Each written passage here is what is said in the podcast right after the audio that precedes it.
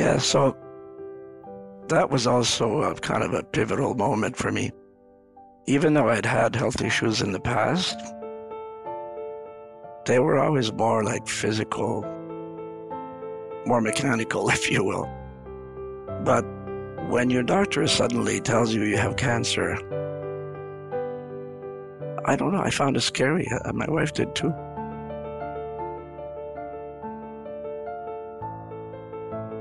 Afterwards, did all the treatment, recovered several exams, said, okay, you're good, you're good. When the time came and, and the doctor said, you can go back to work now, because I was off work for several months. So I said, okay, that's good, but I'm not going to go back to work. And I'd given my, my boss a heads up. I, she's a great lady, and, and we're still in touch quite regularly. Uh, I had given her a heads up, said, you know what, I may not come back. You might want to start thinking of something else here.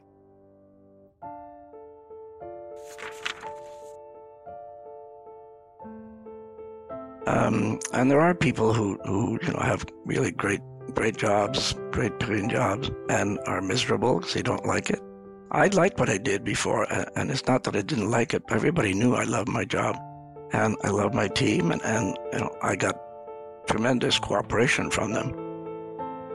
But I knew that after my cancer treatment, and it has some impact on your health, I couldn't continue to run big teams and also maintain my health. So I had to make a choice. So you know, my, my priorities are you know, to continue to work and contribute, but I also want to take time to stay healthy and enjoy life. And those priorities should be everybody's priorities. And to me, I hope my legacy is that I've helped people be their best right? So not not that I had sports cars, which I did, uh, or that I traveled all over, practically all over the world, which I did, but that's not going to be my legacy. I hope my legacy is that I help people be their best. In my book, I'm going to capture as many of my real life experiences so that maybe people can use the book and help themselves uh, be their best.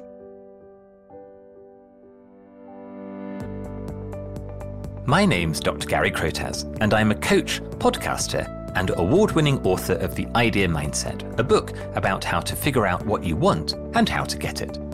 The unlock moment is that flash of remarkable clarity when you suddenly know the right path ahead. When I'm in conversation with my coaching clients, these are the breakthroughs that are so profound that they remember vividly where they were, who they were with, what they were thinking when their unlock moment happened. In this podcast, I'll be meeting and learning about people who have accomplished great things or brought about significant change in their life. And you'll be meeting them with me. We'll be finding out what inspired them, how they got through the hard times, and what they learned along the way that they can share with you. Thank you for joining me on this podcast to hear all about another Unlock Moment. Hello, dear listener, and welcome to another episode of the Unlock Moment podcast.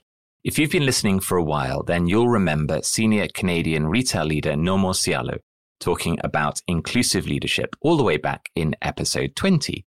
Well, I'm delighted to say we're returning to Canada today for some more leadership wisdom. I met Germain St-Denis recently when he was named a fellow top 10 thought leader in coaching by Thinkers 360. I heard him on another podcast and I knew that you would love to hear his story. Based in Toronto, he is a coach and former senior leader with the Oracle Corporation. In 2015, a serious health episode caused him to reevaluate his priorities and reshape the balance of his life and focus of his work. He developed a passion for people and culture, advocating for servant leadership and people first principles. Now he's writing a book on the subject of empowering your people through caring leadership. We spoke recently in preparation for this conversation, and today I'm looking forward to hearing more of Germain's reflective wisdom and of course the unlocked moments of remarkable clarity that shaped the person he is today. Germain St-Denis, it is my great pleasure to welcome you to the Unlock Moment. Good morning, Gary, and thank you, thank you so much for having me on, on your podcast. It's quite an honor, and um, I hope that all of the listeners do uh, find some value. I'm not sure how much wisdom I really bring, but uh, I bring my own story. So great to be here. That's all we need. I'm delighted you accepted the invitation. Thank you so much for coming. So, where do we need to start in your journey to understand where you are today? To start the journey, perhaps like in many uh, cases for other people, I would go back to my childhood. Um, I grew up in a, in a large, large family in rural Ontario, a loving family, actually. Uh, we had very good parents and taught us everything about uh, respect and teamwork and everything else. My parents were poor, uh, and they had some definite challenges, uh, health challenges and financial challenges. Uh, but as I grew up, I could really see, and I and I, I noticed that I admired how courageous and uh, tenacious they were to always keep going, always keep going. And after I became like maybe around my teens, I started to say, well, I've got to be strong myself, even though I'd also had health issues from a young from a young age. I have to be strong myself, and I have to be sure that um, adversity never stops me, basically. So that's kind of where my, my story starts. Uh, and I think it does have a lot to do with what I'm doing today. Mm, it's interesting. Tell me more about what your parents did for a living. What, what, what was that kind of environment you were growing up in? I grew up on, on a small dairy farm in eastern Ontario. So, um, as a farmer, it's good to have several kids because they help. Uh, so we were six boys, four girls, and I'm the I, I think I was supposed to be last, but five years later, my younger brother came along, which is great, great guy.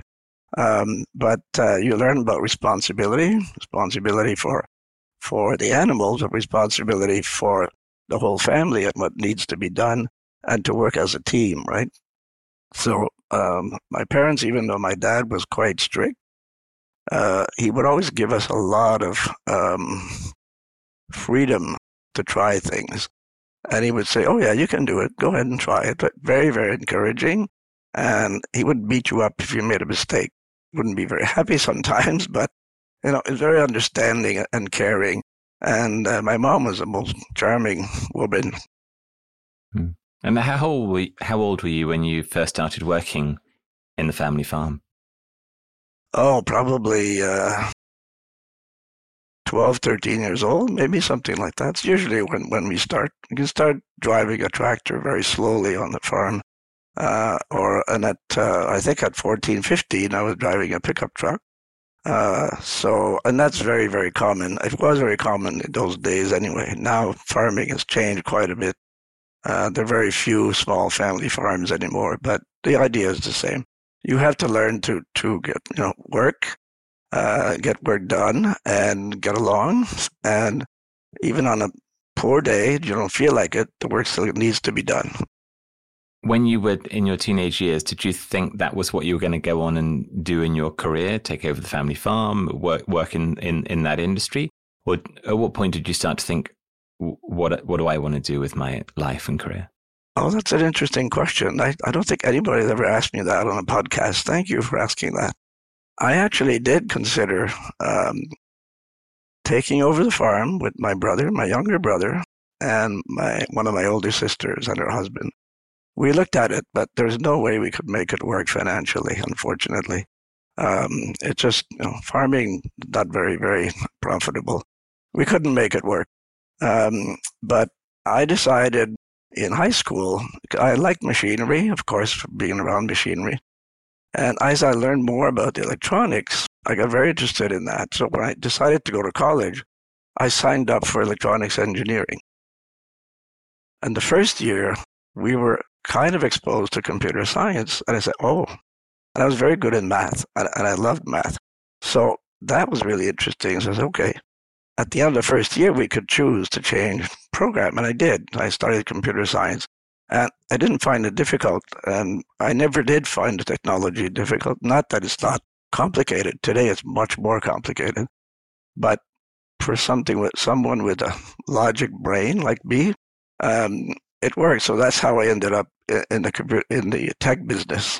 Hmm. And what what kind of year were you in college studying computer science? What kind of era of of the development of computers was was that? Actually, it was it was a very young industry. Um, we were talking about using mainframes, large IBM mainframes. They took up, you know, a computer room the size of a church almost, if you will. really big with raised floors and, and punch cards. So now I'm dating myself. People may think that I'm well over 40, but I'm just over 40. um, anyway, but so it was very, very different. Uh, but the principles were always the same. The principles haven't really changed very much. You have a machine and you have to somehow program it to do what you need to get done. It Still boils down to that. Mm. And it started to tune into, I'm hearing, you know, a, a way your brain worked kind of aligned with with the things that you were starting to be interested in.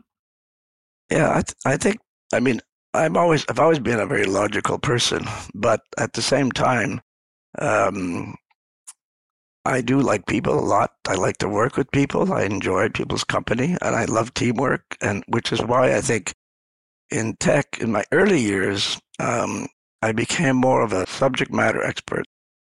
Um, and that's where I had my success initially, where I worked for for a telecom company doing uh, developing software for computer networks. Uh, I got more interested in their application, the business application, and um, then I moved on and I got involved in, uh, actually got involved in, the international scene for a while. And I, you know, I became a kind of a leader of, of an association and representing Canada in, in groups at, at the UN. But still, it was more like I was a subject matter expert or I was a, you know, strategist. That was really my role, helping clients with their strategies, using e-commerce, which, which was the beginning of e-commerce when I when I was doing that. Hmm. Fascinating. And tell me more about when you first started to be stepping into more of a leadership role. What, what, what was your experience of being seen or identified as a leader for the first time? I had some of that experience, uh, as I mentioned, internationally and, and even with the telecom company, but I didn't quite feel like I was the leader of those people at the time. Um, it was only, and, and this is quite, you know, I still remember that because that's a big part of my life. I had the, the fortune to join uh, one of the top uh, tech consulting firms in Canada uh, at the time. And after I joined, I became, I got ill. Uh, that was very stressful because I didn't know what they were going to think, right? But the person, actually, the person who interviewed me, um, he was very, very good. He was understanding. Okay, take you know, get get yourself um, taken care of, take the time you need. And I thought, wow, these people are really, really good, right? They they care about their employees, and that that was really something that I thought I've got to be again. I've got to be able to do well here because it kind of motivates me, right? To, to that's how maybe I respond to that kind of situation. So I did well there also as as an individual contributor as a strategist helping the government with government online, early days of, of e government services. To my biggest surprise, they had a, a, major change in the organization, but still within within Canada. And they asked me to take over the Canadian consulting practice for management consulting. And I I was so surprised because I felt that there were several people in that group that were better than I am at least as good and better than I am. I knew some of them. And I thought, wow, well, this is quite an honor, but what are they going to think? Are they going to be mad? Uh, or are they going to be upset? How am I going to get all these people behind me so that we can do, because the company wanted to grow and we were doing very well at the time. So I decided, well, I better make sure I care for them and help them grow. And so I started right away to have very, very close uh, sessions with them, meetings one on one, but also sometimes as a group of select individuals, uh, usually the more senior people to help decide on strategy and everything else. And that's when I really had the unlock moment to say, okay, this is how leadership is going to work. This is how leading people successfully is going to work. And it did. Our group did amazing things and helped the company, but we as a group did a lot. And it's interesting that we're still in touch today. Many of us are still in touch today, which says a lot in itself, right? So you started to intuitively apply some of these people first principles that you've gone on to to to champion through through your whole career. Did did the people around you always support that that was the way to go? In that company, yes. Um, and even though I didn't call it, I didn't even know what servant leadership was at the time, to be honest with you. I, I learned afterwards, and uh, then I realized that's what helped me all along. In that organization, yes, people were very supportive because a lot of the leaders were actually servant leaders without really um, knowing it or using that label, right? Um, where I worked before, that would have been seen as a weakness. And later on in my career, that was also seen as a weakness. So, but in that organization, it was it was great. It was the right fit. Uh, I think the right role, the right role at the right time. You can do a lot. You can do. A, I have a book from uh, Mr. Schutz. His name is. Um, he is a guy who's credited for saving the Porsche 911 because Porsche was going to go go bankrupt basically. And he says he can we can have extraordinary results with ordinary people. And he really applies the same principles coming from his own very, very different perspective and everything else. It's really interesting. And I remember when we talked before, you somebody had said to you somewhere along the way, if you just focus on your people, you'll never get ahead. Yes, that that came actually after I moved to Toronto. Before that, I lived in Ottawa. When I moved to Toronto, and I worked for a, for a smaller tech company, mid-sized, four or five thousand employees worldwide.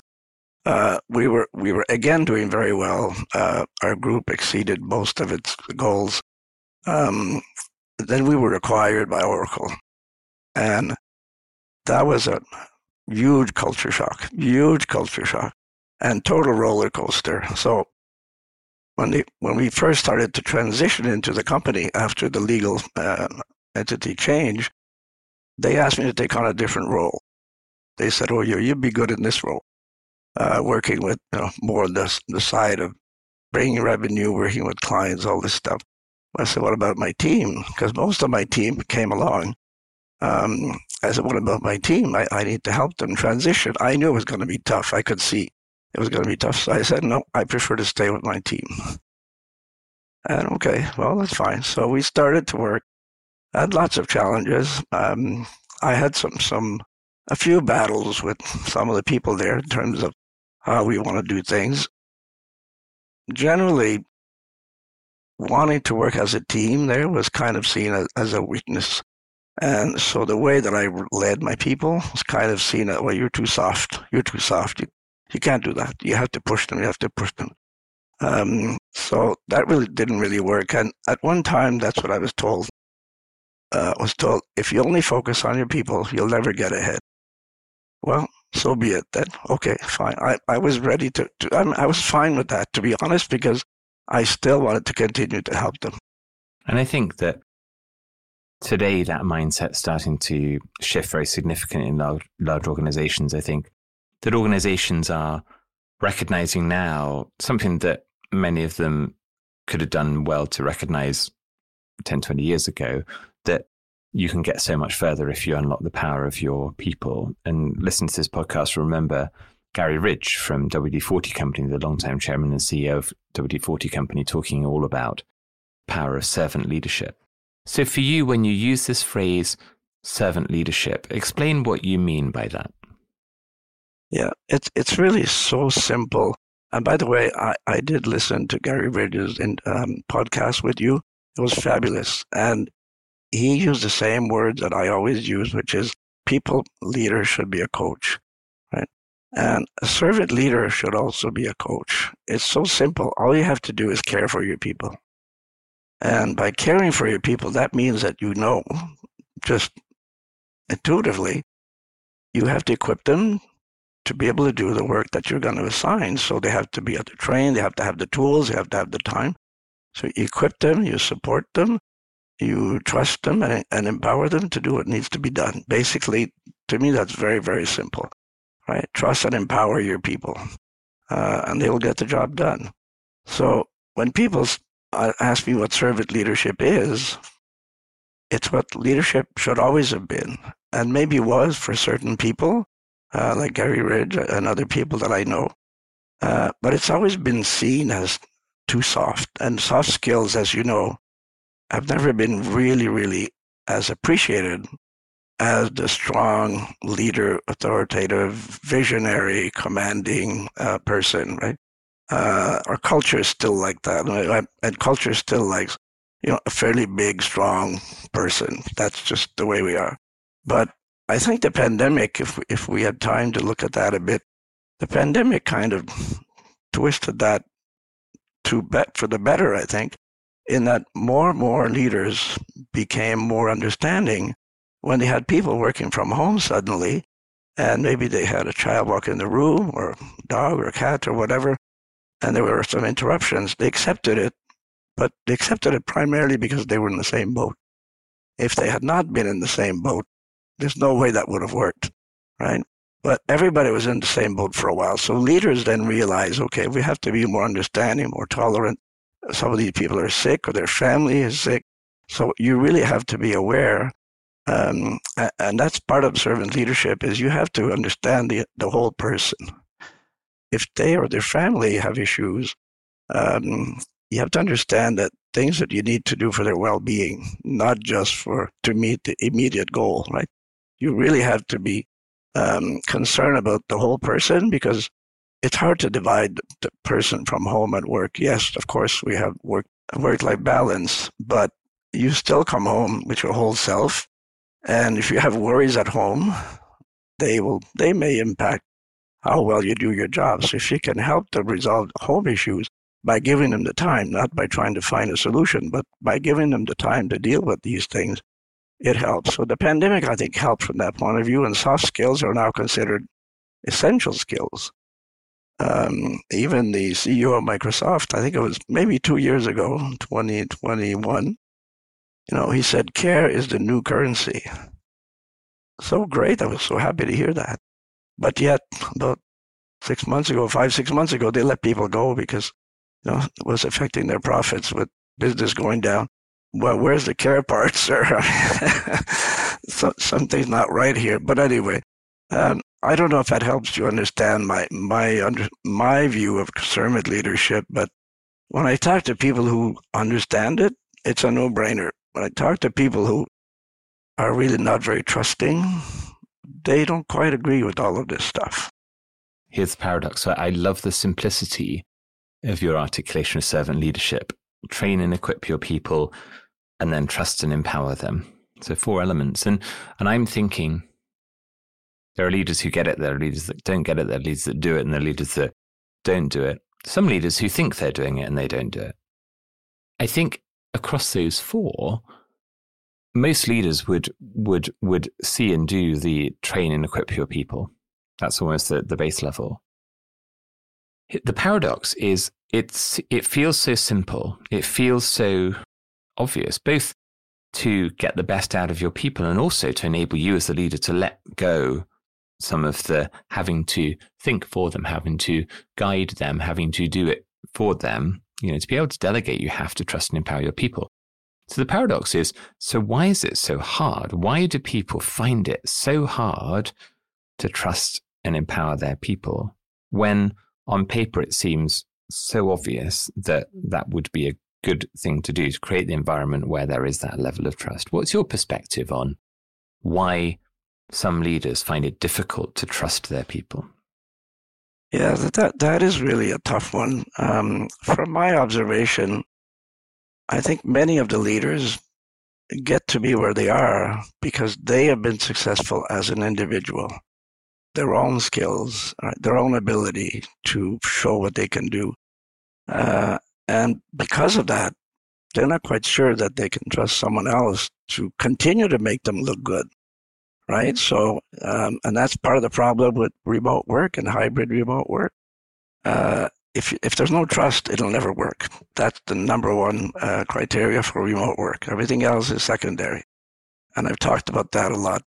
So for servant leadership to work, I think a leader who wants to be a true people leader, um, this is how I look at it.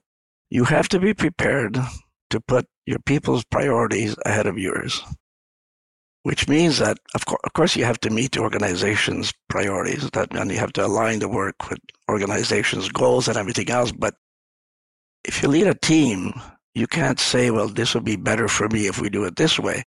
You have to look at it. What is the best way to do it for the team?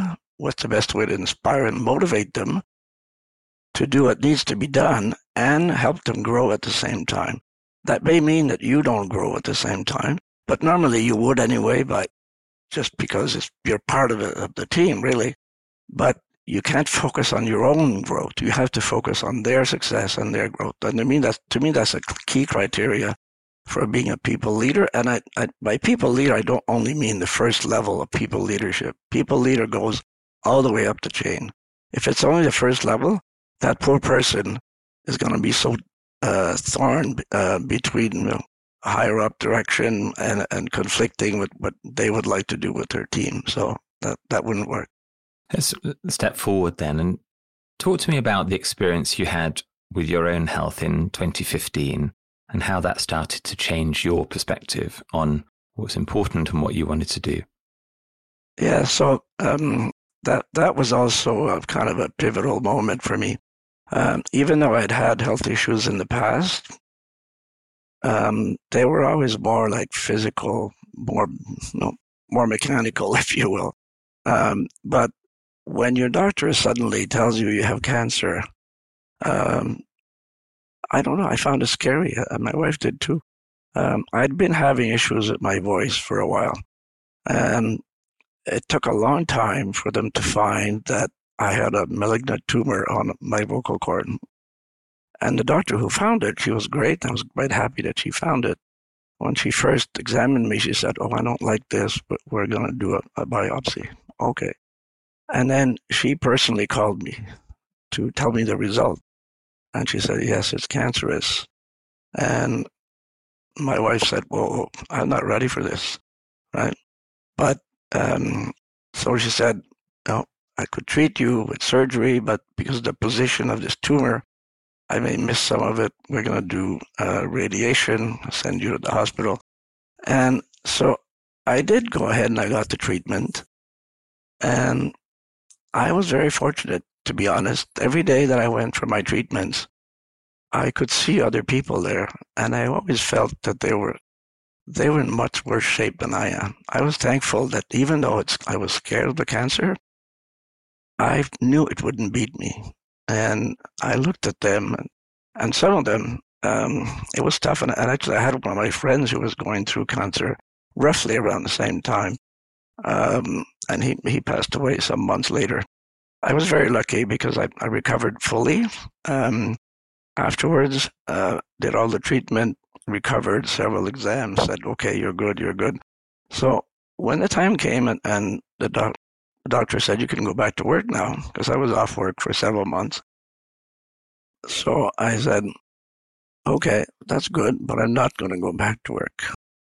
And I'd given my, my boss a heads up. I, she's a great lady, and, and we're still in touch quite regularly. Uh, I had given her a heads up, said, You know what? I may not come back. You might want to start thinking of something else here. Um, and so my wife and I both resigned our corporate jobs we decided to travel, cycle, do nature walks, which we love to do. We love hiking in Algonquin Park. Um, so we did all those things, but I missed work after a while. Even though it was fun, um, it was great. I missed work because I missed the people. I missed the challenge. So I decided to go back to work, and she did too.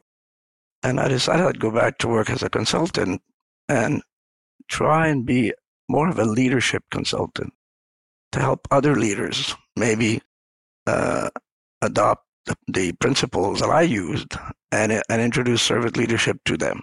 That was oh that was really a, a turning point, I think. Did you let go of things that you'd done before and you felt I don't need to have that anymore in what I do, as well as embracing the people first leadership and servant leadership? Well, I had to let go. I mean, it's very different from having a, a good full time job with the whole team behind you. And I still miss that because I love having the team. So I miss, still miss that as a, as a, you know, as a freelancer. Um, and you know, coaches don't make as much money, to be honest, right? Everybody will tell you that. But at the same time, I find it so rewarding. I currently have a, a program called Emerging Leaders in Action. And I find it so rewarding when they tell me that, oh, this is a aha moment for them.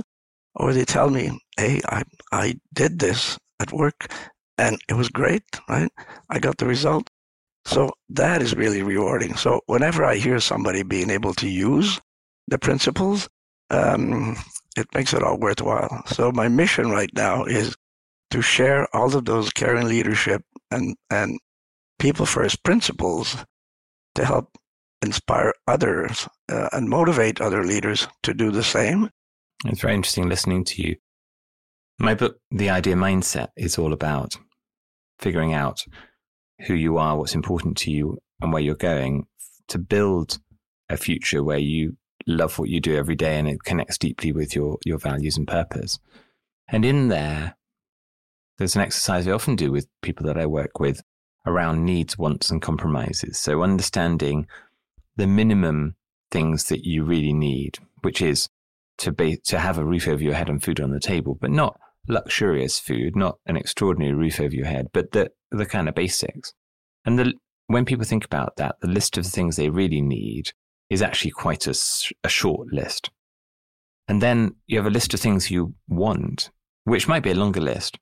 And often people going through the exercise start to realize that things that they want, like I'd like to, I want two holidays a year, I want to go to the South Pacific. Um, they th- used to think some of them were things they needed, and then they realize you don't need those things necessarily. And then you think about, well, what compromises am I, am I prepared to make? And I'm hearing in your story, you know, you've compromised to some extent on money, for example. But what you've gained from that is that everything you do is now focused around something that you feel deeply passionate about and you feel deeply rewarding. And I, I want people to to hear that because it's it's hard sometimes when you're on a conveyor belt that is, for example, you know, well remunerated, but you don't enjoy what you do, to be able to let some of that go sometimes.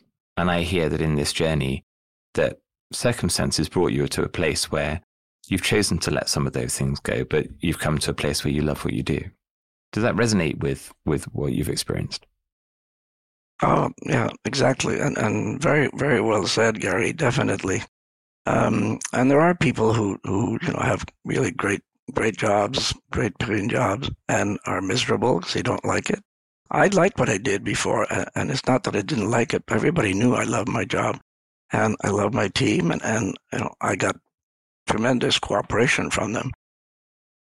But I knew that after my cancer treatment, and it has some impact on your health, I couldn't continue to run big teams and also um, maintain my health. So I had to make a choice. So you know, my my priorities are you know, to continue to work and contribute, but I also want to take time to stay healthy and enjoy life. Um, and those priorities should be everybody's priorities. That, that, changes a bit. Which one is first changes a bit depending on where you are um, in your career, but those are still the same. And um, I used to, for example, I used to uh, speak at conferences. Um, it's harder for me to do that now because my voice is not strong enough, as as people will see, uh, listening or hear listening to this podcast. My voice is not as strong. Um, so but I still don't miss those things because I do find the rewards are there. And at one time, I, I had a discussion about legacy. And to me, I hope my legacy is that I've helped people be their best. Right? So, not, not that I had sports cars, which I did, uh, or that I traveled all over, practically all over the world, which I did, but that's not going to be my legacy. I hope my legacy is that I help people be their best. And in my book, I'm going to capture as many of my real life experiences so that maybe people can use the book and help themselves uh, be their best. That's a brilliant segue. So, you're currently writing a book about empowering your people through caring leadership. What can we expect? So, um, yes, thank you. Actually, one of my sisters, another one of my sisters, is an author, and she wrote several books, mostly um, some around history, but she was a teacher. She wrote books for children. She wrote books about our, our, our family um, history, that kind of thing. Really good. And when I had my cancer, she said, "Oh, you could, you should write a book about that." And I said, "Well, you know, that, maybe that's too negative. Not sure I want to write a book about that."